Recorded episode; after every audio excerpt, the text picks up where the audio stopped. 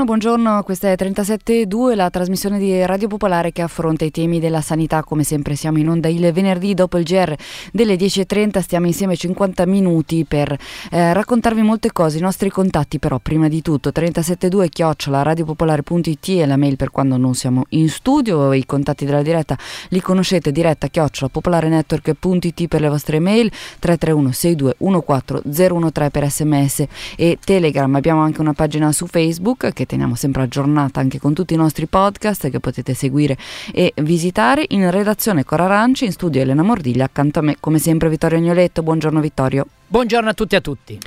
Buongiorno, allora andiamo a vedere eh, Vittorio, oh no, prima, prima i, i, riferimenti del difensore civico, eh, sono cambiate le modalità eh, per contattare il difensore civico, ora si fa online, quindi leggete attentamente le indicazioni contenute nel post inserito in tutte le nostre pagine di Facebook, quella 372, quella dell'Osservatorio Salute e quella di Vittorio Agnoletto, per un periodo limitato di tempo si può ancora contattare il difensore civico regionale della Lombardia alla mail difensore.civico chiocciola consiglio.regione.lombardia.it ma questa modalità appunto comporta tempi più lunghi nell'attivare l'intervento quindi leggete attentamente il post con tutte le indicazioni sulle pagine Facebook poi magari ne parleremo anche più diffusamente per chi non ha i social network Vittorio. Eh, andiamo a vedere oggi la, la puntata di, di, del programma. Cominceremo col caso della signora anziana disabile che vive a Milano nelle case popolari. Ne avevamo parlato qualche settimana fa, avevamo coinvolto l'amministrazione comunale chiedendo un intervento urgente, vedremo che cosa è accaduto.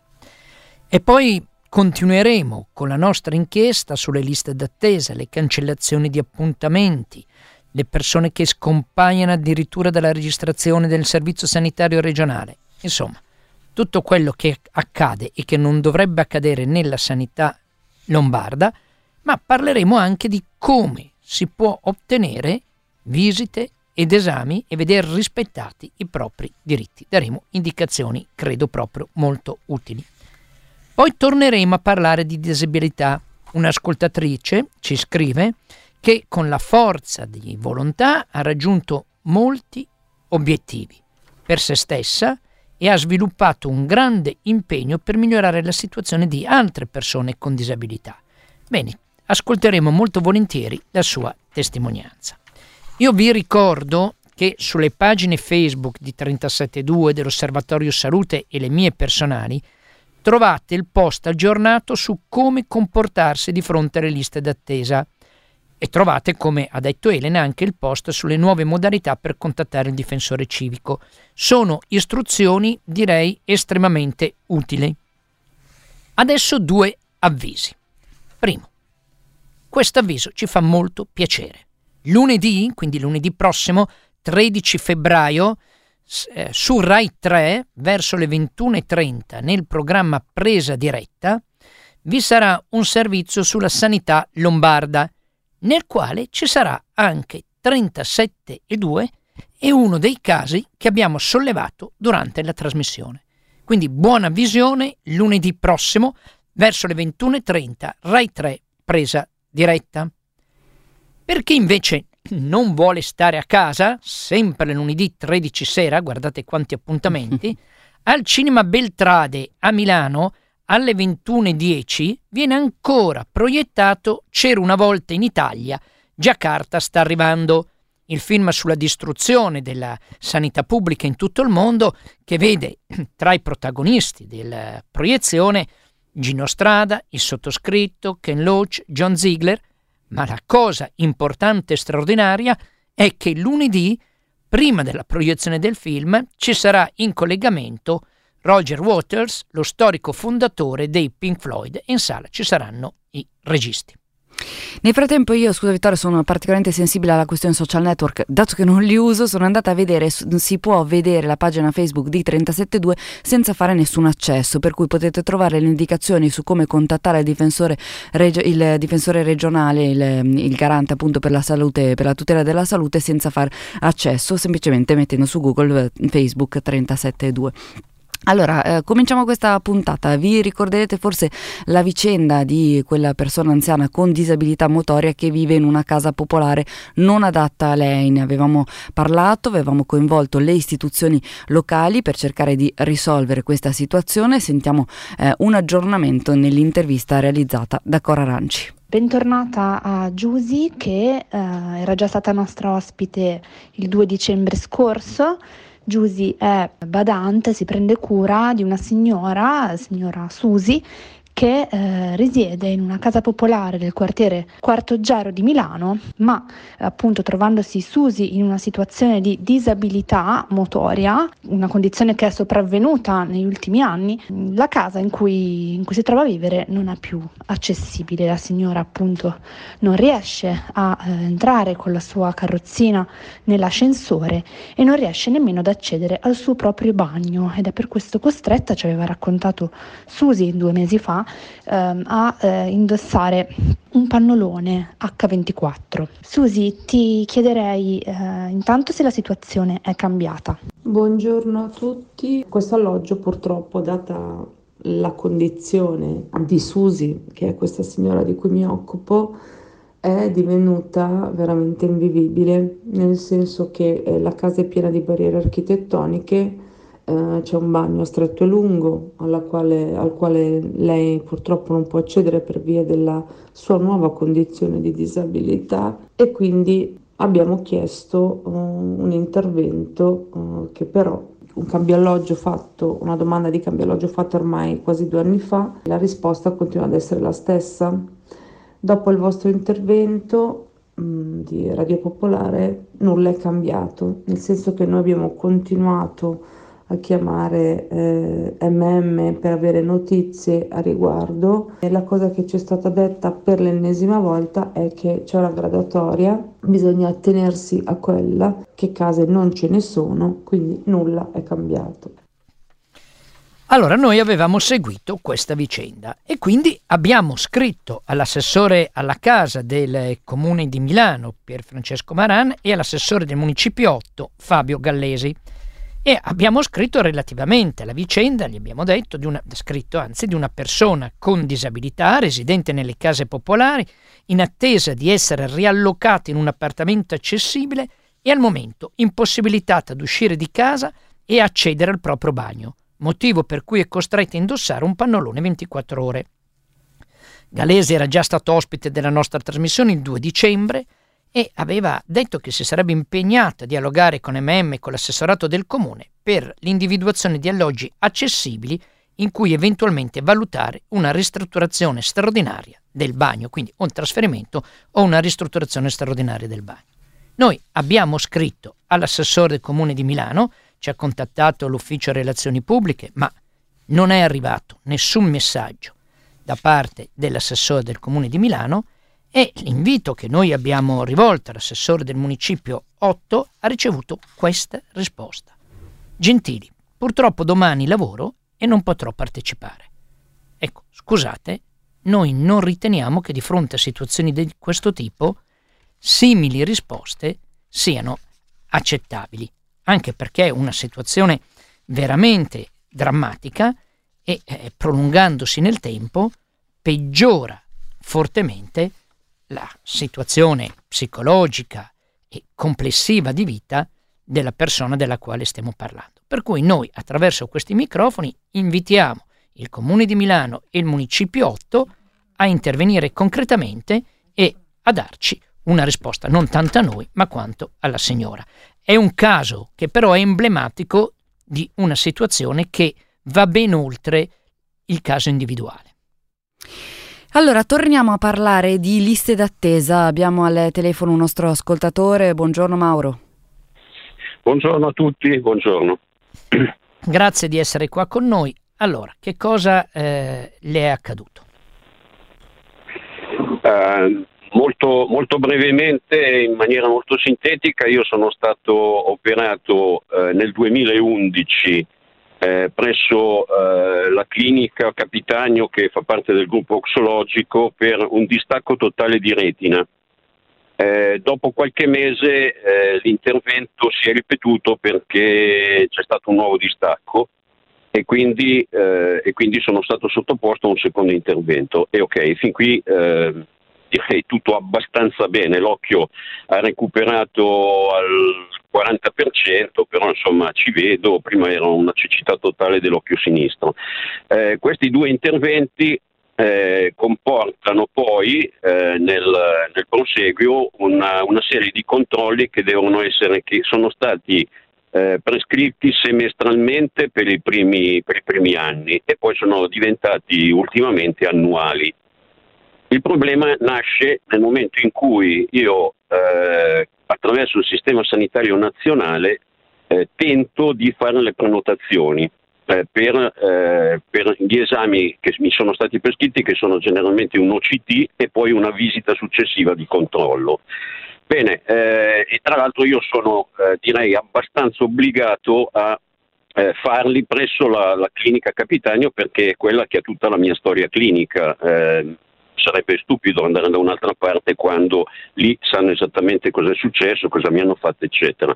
Eh, bene, tutte le volte che io tento di fare una prenotazione attraverso il sistema sanitario nazionale, se mi va bene, la prenotazione me la danno con una, eh, con una scadenza annuale, cioè eh, mi dicono eh, l'anno prossimo, fine anno, se, se la faccio a gennaio, eh, mi dicono novembre, dicembre eh, successivi.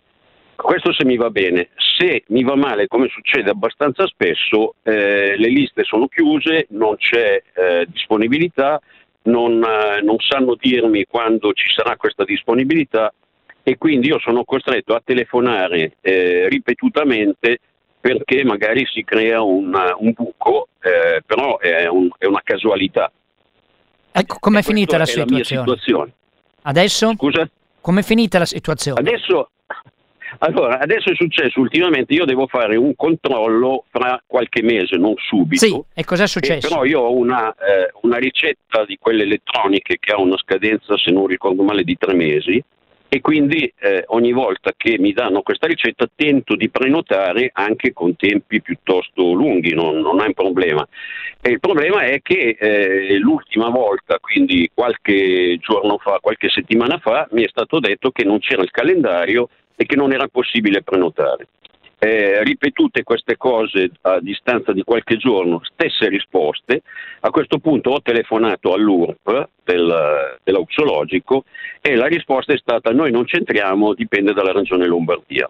Punto. Benissimo, noi a questo eh, punto si- la fermo, a questo punto noi siamo sì. intervenuti, abbiamo scritto all'ufficio stampa auxologico Capitanio e ci hanno risposto come segue. Siamo purtroppo consapevoli dei tempi d'attesa esistenti su tutte le strutture del Servizio Sanitario regionale.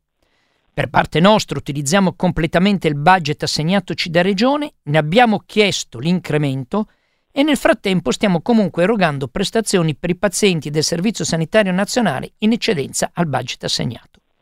Sappiamo che Regione ha consapevolezza del problema e adotterà provvedimenti per risolverlo. Poi dicono che all'ufficio relazioni pubbliche non c'è segno che lei li abbia contattati, lei ha telefonato, beh, probabilmente non hanno segnato la sua telefonata. Certo. Va bene, certo. allora noi la ringraziamo eh. di essere stato qua con noi. Quello che però emerge è che certo tutti sono consapevoli delle liste d'attesa, tutti ne hanno consapevolezza, chiedono alla regione di intervenire, qui però non interviene assolutamente nessuno. Io aggiungo che ormai Tante volte noi abbiamo segnalato situazioni di questo tipo proprio all'interno del gruppo auxologico. È la prima volta sulla clinica Capitanio, ma sul gruppo auxologico le segnalazioni sono tante e anche in questo caso la regione dovrebbe controllare. Certo che se è la regione che non stanzia i soldi necessari, e allora qui il gatto si morde la coda, insomma, e non ne veniamo assolutamente fuori. Allora, restiamo sempre sul malfunzionamento della sanità lombarda. Abbiamo ricevuto l'ennesima segnalazione su un caso particolare. Abbiamo al telefono la signora Teresa. Buongiorno, benvenuta. Buongiorno a voi. Buongiorno. Allora, la prima cosa che le chiediamo è di raccontarci che cosa è accaduto. Sì, dunque, Allora, mia mamma, che ha 83 anni attualmente, ehm, gli era scaduta la tessera sanitaria un paio d'anni fa, però sotto il Covid, quindi non, non l'ha rinnovata in quel periodo ovviamente. Cerco di rinnovargliela io qualche mese fa eh, online. E mh, mm, mi viene risposto che lei non è, seguita, non è in carico mh, dalla regione Lombardia, dunque mia mamma è residente a Milano da più di dieci anni. E poi ha avuto sempre il suo medico di base, cioè lei quando ha cambiato la residenza dalle Marche gli hanno assegnato un medico di base che gli ha sempre prescritto i farmaci, visite. E questo medico nel frattempo era andato in pensione, quindi chiamo il sostituto e chiedo spiegazioni e le, la segretaria mi dice effettivamente è, sua madre non è qui in carico eh, da noi. E a quel punto ehm, se, ehm, ero in vacanza nelle, nelle, Marche dove mia madre eh, resideva, resideva, prima, vado alla TS Marchigiani e dico ma non è che per caso non avete trasmesso la regione Lombardia che mia madre ha cambiato, cioè, eh, mi sembra strano perché è residente da dieci anni a Milano e loro mi dicono no guardi qui non è più, non è più presa in carico dalla regione Marche perché non, non è residente qui. A quel punto non, non, non sapendo più cosa fare mh, mm, ho fatto scrivere da, una, da un'amica avvocato una PEC alla regione Lombardia mh, mm, chiedendo spiegazioni eh, perché non, non, si riusciva a fare questa, questo, questa tessera sanitaria, a rinnovarla e naturalmente non ho avuto nessuna risposta, eh, neanche alla PEC. E quindi a quel punto ho contattato la, la, la 372. Mm. E, e cosa è successo allora dopo che siamo intervenuti noi?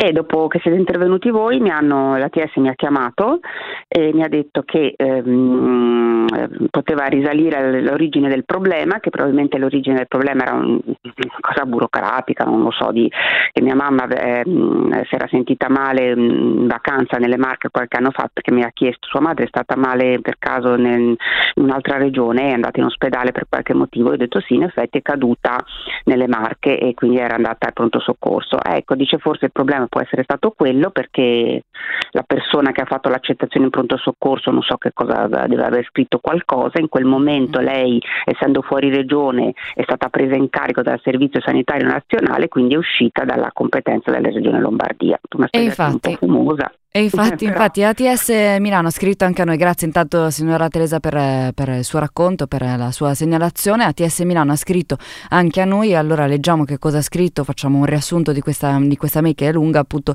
hanno detto che la mail trasmessa da signora Teresa è stata inviata a un indirizzo sbagliato, quindi per quello non è arrivata e ci è voluta la nostra segnalazione.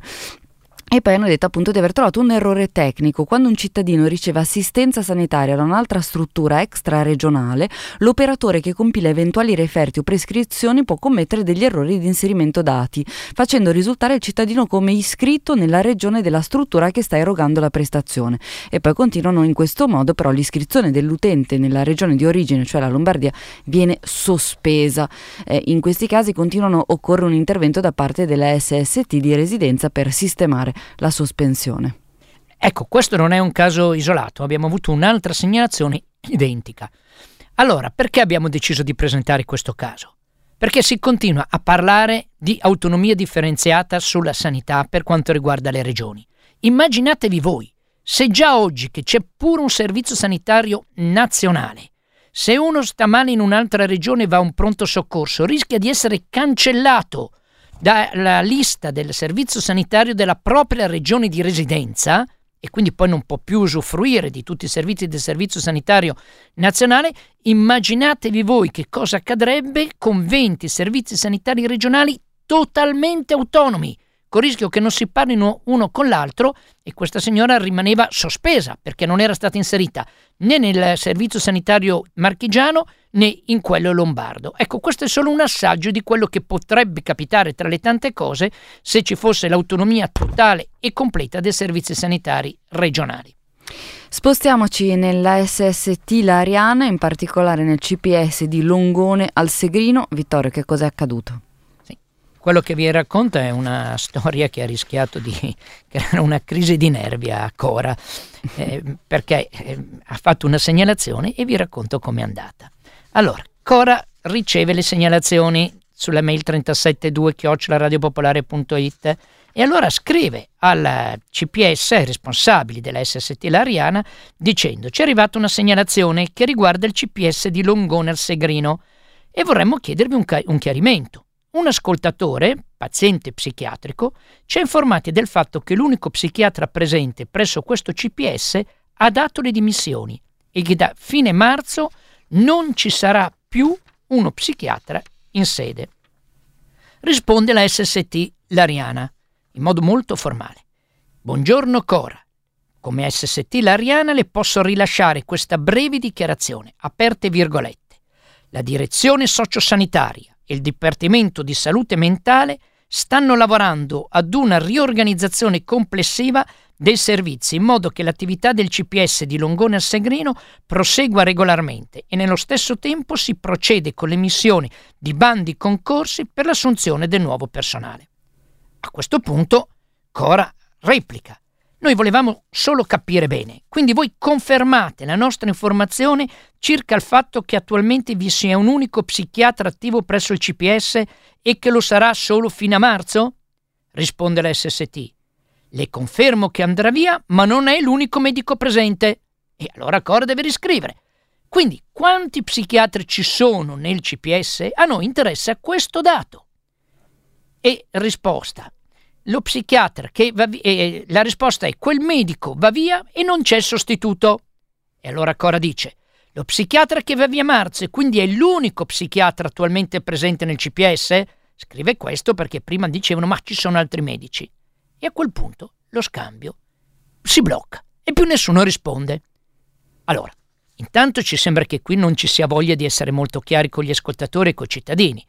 Quattro mail per sapere che alla fine c'è un solo psichiatra che va via marzo e che poi a questo momento non è, pres- non è prevista la presenza di un altro psichiatra immediatamente. Ci saranno bandi e via dicendo. Allora non ci vuole molto a rispondere in modo preciso. L'altra questione è grave, perché non sarà l'unico che ha bisogno del CPS l'ascoltatore che ci ha contattato. Se ha bisogno di un trattamento psichiatrico e questo non è disponibile, ecco, siamo nel caso proprio di soggetti abbandonati a se stesso e oltretutto in un settore della medicina come la psichiatria che è molto molto delicato per le conseguenze che può avere. Sono le 10.59, allora andiamo avanti. Accade spesso che quando ci arriva una segnalazione e noi diamo delle indicazioni, la situazione si risolva. Sentiamo la nostra Cora Aranci. Lista di attesa. Quando si insiste, spesso si riesce a ottenere il risultato, o almeno questa è la nostra esperienza come 37 e 2. Questa settimana due vicende finite bene.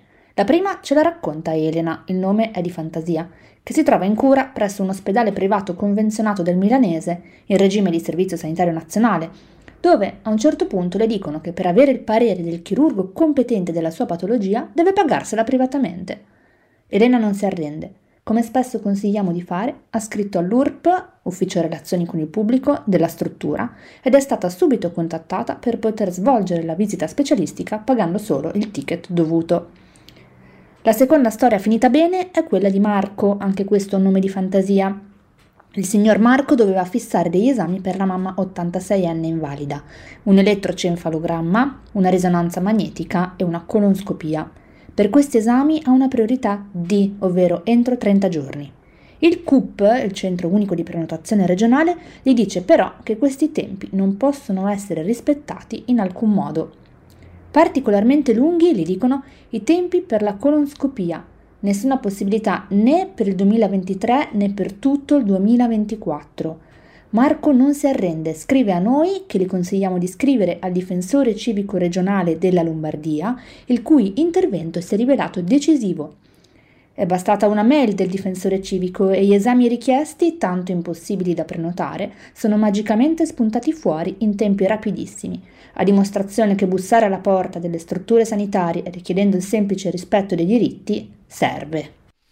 Quindi noi ribadiamo, andate a leggere sulle nostre pagine Facebook tutte le indicazioni, seguitele, vedete anche come si contatta in modo diverso il difensore civico, perché a forza di insistere non possiamo dire tutti quelli che ci contattano, ma molti riescano a risolvere la loro situazione.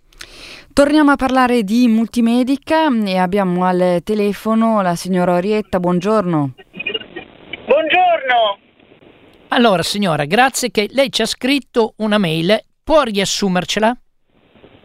Allora, il 3 di febbraio ho contattato Multimedica con, eh, per una richiesta di una visita mm, per la mano e eh, mi hanno dato l'appuntamento al 10 gennaio 2024. E poi però La cos'è avvenuto?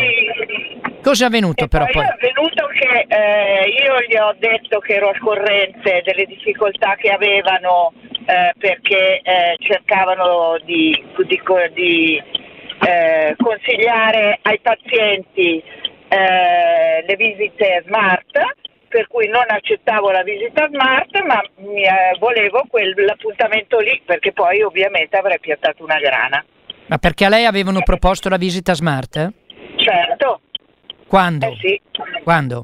Immediatamente loro mi hanno detto eh, 10 gennaio 2024 oppure se vuole visita smart oltretutto fuori Milano ecco ma signora lei ha chiamato il numero di multimedica che serve per eh, fissare le visite col servizio sanitario nazionale? sì e le hanno proposto la visita smart allora noi la ringraziamo moltissimo di questa testimonianza. Cioè, no, eh, tra l'altro sono veramente furibonda perché oltretutto io avevo parlato col mio medico di famiglia e gli avevo detto ma cosa dice? Dico faccio una visita a pagamento e lui mi ha detto assolutamente no, dice facciamola con il servizio sanitario nazionale. Per cui poi eh, mi è successa sta roba qua. Ecco, ma capisce signora che noi siamo eh, basiti, cioè di quello che lei ci ha eh. Non le dico io come sono Sì, basita. ma adesso ripetiamo perché. Intanto la, la ringraziamo moltissimo e eh, rip- eh, cerchiamo di spiegare perché. Perché proprio da questa radio, da questa trasmissione, abbiamo sollevato il caso Multimedica. Una eh, lavoratrice di eh, Multimedica, garantita dall'anonimato, è intervenuta e ha eh, raccontato che è previsto un meccanismo premiale per eh, quelli operatori del call center che quando ricevono una telefonata per fissare un appuntamento col Servizio Sanitario Nazionale poi fissano l'appuntamento come privato. La tariffa smart è una tariffa privata. Noi abbiamo detto ma come? È veramente così? e Multimedica, vi ricordate, aveva mandato una lettera dove nei fatti confermava questo meccanismo di premialità per le operatrici e gli operatori del consenter che eh, fissavano visite eh, solventi, cioè a pagamento. Il, pro- il tema è rimbalzato su tutti i giornali, Regione e ATS hanno mandato un'ispezione, noi abbiamo chiesto a Regione e ATS di avere la relazione di quell'ispezione e ad oggi non ci è stata consegnata e se non la consegneranno la chiesta medicina democratica come accesso agli atti, noi diciamo già che andremo al TAR, Medicina Democratica ha chiesto a Multimedica di poter vedere il contratto che prevede questa premialità. Ci è stato detto che non è di interesse generale, noi riteniamo invece che sia di interesse generale perché le ricadute sono sui cittadini che telefonano per prenotare visite con il Servizio Sanitario Nazionale e quindi in questo caso siamo già ricorsi al TAR e adesso noi veniamo a sapere che come se nulla fosse, un'altra volta una signora che chiama per avere un appuntamento col Servizio Sanitario Nazionale si sente proporre una visita a pagamento. Oltretutto siamo all'inizio dell'anno, quindi non si può dire il budget è finito. Noi riteniamo questo di estrema gravità e, e continuiamo a chiedere ad ATS e Regione Lombardia di venire a rispondere di questi comportamenti. Io pongo il problema, ma eh, un meccanismo premiale per chi sposta, riesce, diciamo così, a convincere il cittadino a fissare la visita privatamente, non dovrebbe comportare delle sanzioni o una sospensione della convenzione da parte della Regione? Comunque abbiamo fatto la richiesta di accesso agli atti, abbiamo fatto il ricorso al TAR e quindi vi terremo informati di quanto accadrà. Vittorio, ci è arrivata anche un'altra segnalazione di cui volevamo parlare, del caso ambulatorio di via Stromboli.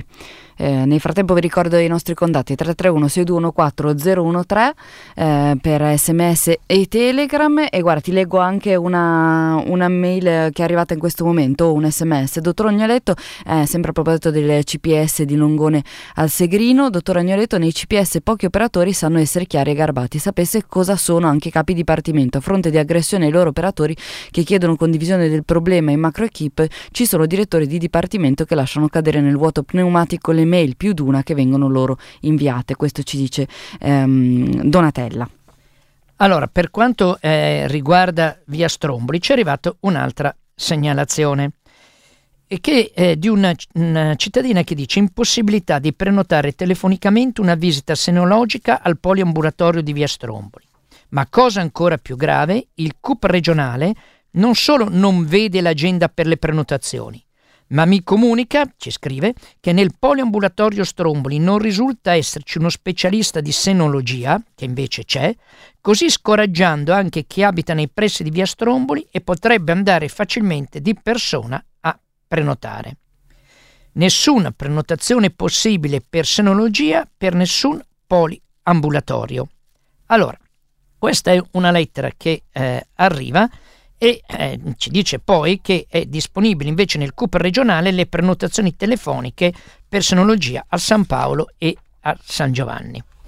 Eh, dopo la risposta del CUP chiede informazioni al coordinamento URPA-TS di Milano e eh, ottiene via mail l'informazione che sì, la dottoressa che la segue da anni riceve in via Stromboli, ma non è possibile prenotare, bisogna andare di persona.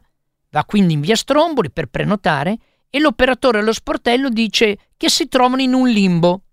Mi arriva poi via mail la disponibilità dalla, da parte dell'URP del San Paolo. Se ci manda l'impegnativa la trasmettiamo al CUP che provvederà a fissarle l'appuntamento.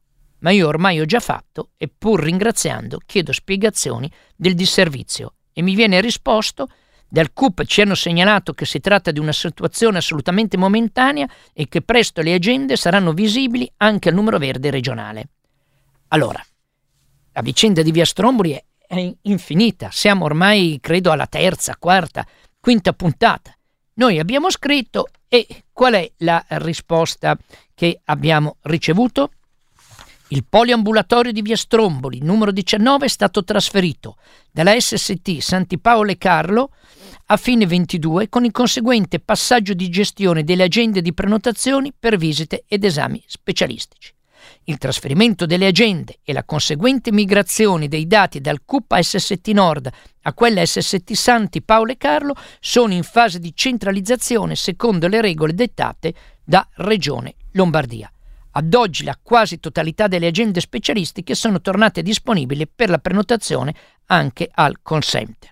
Effettivamente l'agenda di oculistiche, tra quelle ancora in fase di verifica, altre sono anche queste in fase di verifica e quindi bisognerà aspettare. Allora, qui è sempre tutto in fase di verifica, sta passando da una SST all'altra, ma queste sono questioni tecniche, burocratiche, che non devono riguardare il cittadino.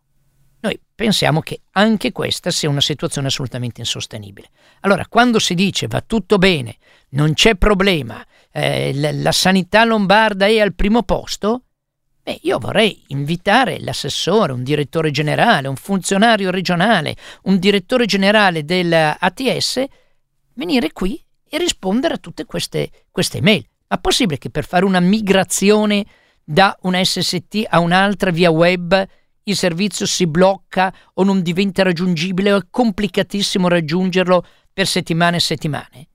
Ecco, questa è un'ennesima segnalazione che abbiamo dovuto fare.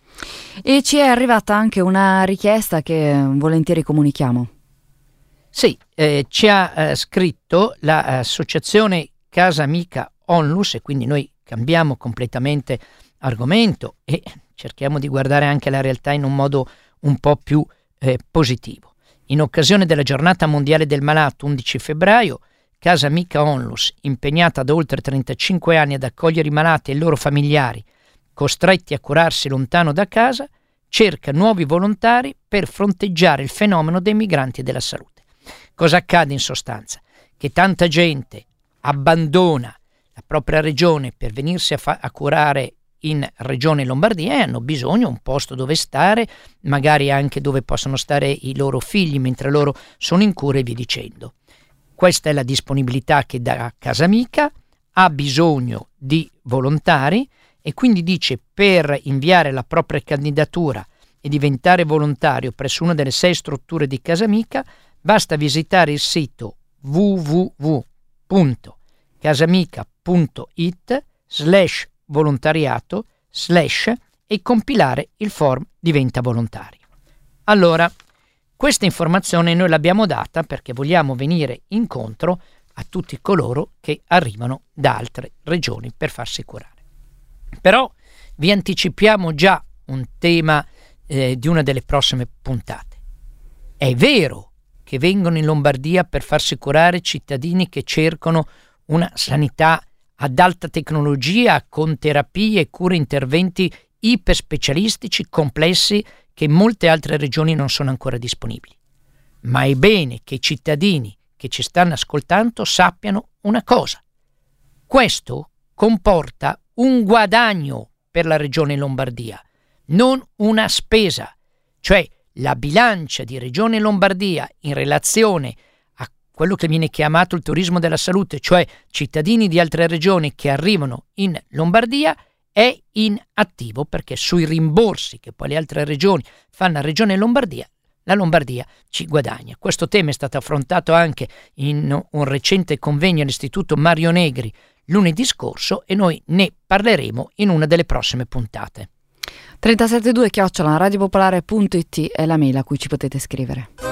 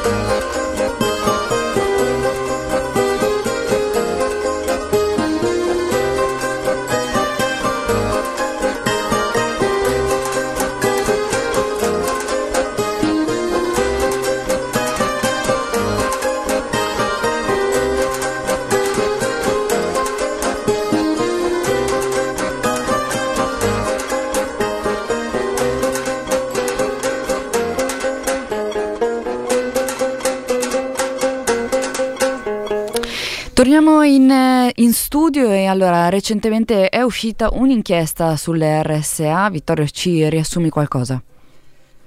Sì, un'inchiesta molto molto interessante. Noi abbiamo parlato nelle scorse puntate dell'RSA, di quello che avviene, della difficoltà di avere del personale e via dicendo. Ecco, questa inchiesta a livello nazionale ci dà tre dati interessanti. Primo, il costo medio di degenza all'interno di un RSA è di 111 euro al giorno. Fate un po' voi i conti quanto deve pagare un cittadino eh, che sta eh, tutto il mese nell'RSA, moltiplicate per 30 e superiamo i 3.000 euro. Seconda notizia. Questa spesa dovrebbe essere suddivisa in due parti. La prima parte riguarda le prestazioni sanitarie necessarie per assistere la persona ricoverata in RSA. In genere questa cifra viene forfetizzata attorno al 50% della spesa complessiva. Questo è a carico del Servizio Sanitario Nazionale, cioè quindi dei vari servizi sanitari regionali. L'altro 50% è a carico invece del singolo cittadino con una copartecipazione del comune di residenza. Il livello di copartecipazione del comune di residenza è definito dall'ISE del cittadino. Stiamo parlando del cittadino, non della propria famiglia. Se quel cittadino ricoverato ha un ISE estremamente basso, allora deve intervenire maggiormente il comune di residenza. Quindi tutti coloro che eh, stanno pagando la retta intera l'RSA, ecco, sappiano che le leggi e le regole sono completamente diverse. Ma questa indagine dava anche un altro dato interessante, e cioè che spesso la mancanza di disponibilità nei posti eh, per ricoveri in RSA fanno sì che venga prolungata la degenza all'interno dell'ospedale ed è stato valutato in 2 milioni di giornate all'anno in ospedale, dove il costo è anche 5, 6, 7 volte in più al giorno, di persone che potrebbero invece essere trasferite direttamente in una RSA. Questi 2 milioni di giornate in più trascorse in ospedale equivalgono a una spesa di un miliardo e mezzo di euro. Allora, perché avviene questo? Le ragioni sono tante, noi ne vediamo due. La prima, la stragrande maggioranza delle RSA sono private e quindi ovviamente fanno i loro interessi, fanno le loro valutazioni economiche su chi conviene ricoverare, chi non conviene ricoverare, come e con che modalità. E sono poi accreditate col Servizio Sanitario Nazionale. Secondo, è l'unica offerta che c'è l'RSA. L'assistenza domiciliare voi sapete che funziona molto molto a singhiozzo. E quello che manca molto spesso, e l'abbiamo segnalato tante volte, è un servizio sociale che c'è formalmente negli ospedali, che c'è formalmente sul territorio, ma i due servizi sociali sono ridotti all'unicino e non si parlano spesso tra di loro, che permetta quindi di fornire una continuità di assistenza sanitaria e quindi un trasferimento diretto della persona che non deve più stare in ospedale, ma ha bisogno di passare in un RSA oppure la stessa cosa avviene in un centro di riabilitazione. Quando questo collegamento non funziona e quindi non funziona il lavoro a rete, cosa accade? Che o l'ospedale fa la dimissione selvaggia, la persona va in una casa dove è, la, i, i familiari non sono in grado di dargli l'assistenza necessaria, oppure se il familiare si oppone e ricorre, la persona rimane in ospedale in attesa di un posto. La mancanza di questo collegamento tra intervento sociale, intervento sanitario, ospedale, territori, RRSA e centri di riabilitazione, alla fine oltre a provocare un disagio alla singola persona, alla sua famiglia, comporta un esborso in più per le casse pubbliche di un miliardo e mezzo. Abbiamo ancora una segnalazione da dare prima dell'ultimo servizio. Sì, noi abbiamo parlato la scorsa trasmissione della eh, raccolta di fondi di un crowdfunding organizzato dalla Art 32 eh, che aveva un obiettivo molto preciso. Loro hanno prodotto tanti manifesti per il diritto alla salute sulla salute pubblica. Questi manifesti devono essere trasformati in kit da distribuire agli studenti hanno raggiunto il plateau e quindi d'ora in poi tutti quelli che vogliono fare un versamento loro danno indicazione di sostenere la mezzaluna rossa del Kurdistan che opera nelle zone in particolare della Siria e del nord-est e quindi piuttosto che fare un versamento a loro. E suggeriscono di andare a vedere sul eh, sito eh, di www.mezzalunarossaKurdistan.org. Concludiamo oggi parlando di un'esperienza positiva che racconta di quando una persona disabile prende in mano la propria situazione e cerca anche di migliorare la situazione collettiva. Un'ascoltatrice ci ha contattato, ci ha chiesto di poter raccontare la propria storia, noi l'abbiamo ascoltata volentieri e andiamo a sentire l'intervista di Cora Ranci.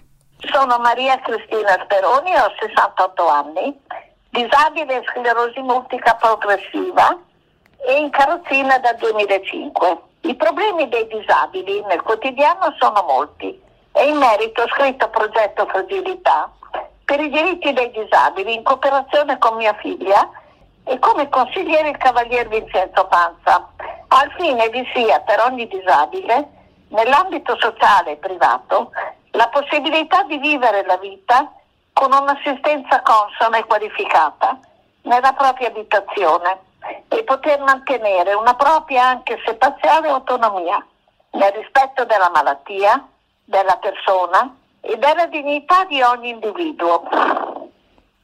Progetto Fragilità è stato preso in considerazione dal Presidente della Repubblica Sergio Mattarella, presentato e discusso al Quirinale in presenza il 28 gennaio 2020 e il 12 ottobre 2021 con l'ufficio disabilità Palazzo Chigi i disabili devono avere assistenza qualificata, contributi congrui per pagare le badanti, per pagare loro la tredicesima, per pagare i bollettini INPS, assicurare loro vitto e alloggio e naturalmente assicurare quanto necessario ai disabili stessi. I disabili devono vivere in sicurezza, con aiuti consoni e affidabili e con ausili adeguati alle loro problematiche. Hanno bisogno di ascolto, concretezza e risposte. E risoluzione dei problemi in merito a ciò, il progetto Fragilità ha inserito sportello disabili con la finalità di ascoltare, farsi carico del problema e risolverlo. La malattia e la disabilità non hanno tempi d'attesa, hanno bisogno nell'immediato, perciò è necessario accorciare i tempi burocratici che compromettono una libertà di scelta di vita, non solo ai disabili, ma anche ai signori normodotati. Confido che questo messaggio venga colto da molti e se vogliono contattarmi anche su Facebook Maria Cristina Speroni perché Progetto Fragilità ha la finalità di migliorare la vita nel quotidiano di tutti i disabili del mondo. Ringrazio l'ortopedia di Nova Milanese che mi ha fornito una carrozzina veramente eh, è come un guanto, se mi posso esprimere. E ringrazio voi di Radio Popolare per questa opportunità così importante, perché purtroppo della disabilità se ne parla veramente poco e lo so che fa paura, anch'io ho paura della mia disabilità perché ci sono dei momenti che non la conosco, però se abbiamo gli aiuti necessari, gli aiuti di cui fidarci, gli affetti molto importanti, può essere un figlio, può essere un marito, può essere un amico, anche l'assistente familiare, eh, abbiamo bisogno di tutto e di tutti, di aiuti nel quotidiano e ringrazio gli assistenti familiari, ringrazio loro perché si prestano a aiutare delle persone che purtroppo nella vita sono state private delle loro piccole funzioni del quotidiano e hanno bisogno di aiuto, considerazione e tanta pazienza. Se non hanno pazienza e rispetto non si crea empatia per un lavoro sereno. Quindi io della disabilità c'è tant'altro da dire.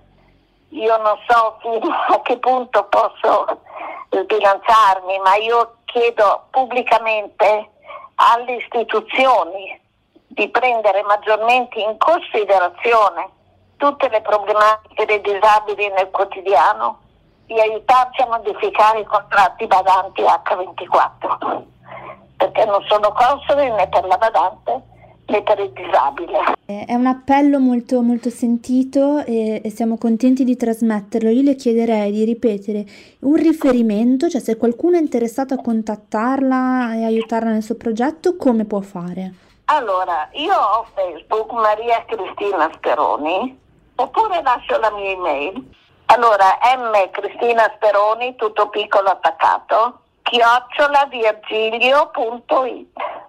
Noi la ringraziamo, abbiamo così voluto trasmettere questo suo appello perché appunto ci sta, ci sta a cuore il tema di cui appunto parliamo, parliamo spesso, ma non è, mm, come lei giustamente dice, non è, mai, non è mai abbastanza. I problemi che lei ha sollevato sono diversi. Io in chiusura vorrei chiederle che cosa l'ha spinta a, a, a, voler rivolgere questo appello, a cercare dei canali mh, mm, per farsi sentire? Mi ha spinto il desiderio, la volontà di aiutare tutti i disabili a migliorare la vita nel quotidiano e a fare, cercare di smuovere le istituzioni. E in merito a questo ho scritto anche un libro eh, che si intitola Voglio volare e proprio quando verrà pubblicato mh, mm, mi farò premura di divulgarlo perché proprio parla della mia vita, è un'autobiografia, eh, l'infanzia, le, le, le, cioè la mia vita proprio. E però dai 50 anni in poi il buio della disabilità, cosa si prova, perché la disabilità nessuno si rende conto, ma è una grande violenza di colpo che arriva tra capo e collo è difficile riemergere, molto difficile. Vorrei aiutare tutte le persone del mondo a migliorare la vita nel quotidiano, ma per, per far questo ho bisogno anche dei normodotati e delle istituzioni. Sono molto felice di aver potuto comunicare questo piccolo, piccolo spazio di disabilità, perché poi c'è ben altro, ma capisco che la tempistica non lo, non lo permette. Purtroppo no, ma appunto riserviamo di risentirci quando avrà pubblicato il suo libro, magari per così ce ne può parlare. Molto volentieri. Noi la ringraziamo molto e le facciamo allora gli auguri per questa sua pubblicazione. Grazie, grazie tante anche a nome di tutti i disabili, grazie. Grazie alla nostra Cora Ranci in redazione, noi torniamo venerdì prossimo, un saluto da Elena Mordiglia e da Vittorio Ignorai. A presto.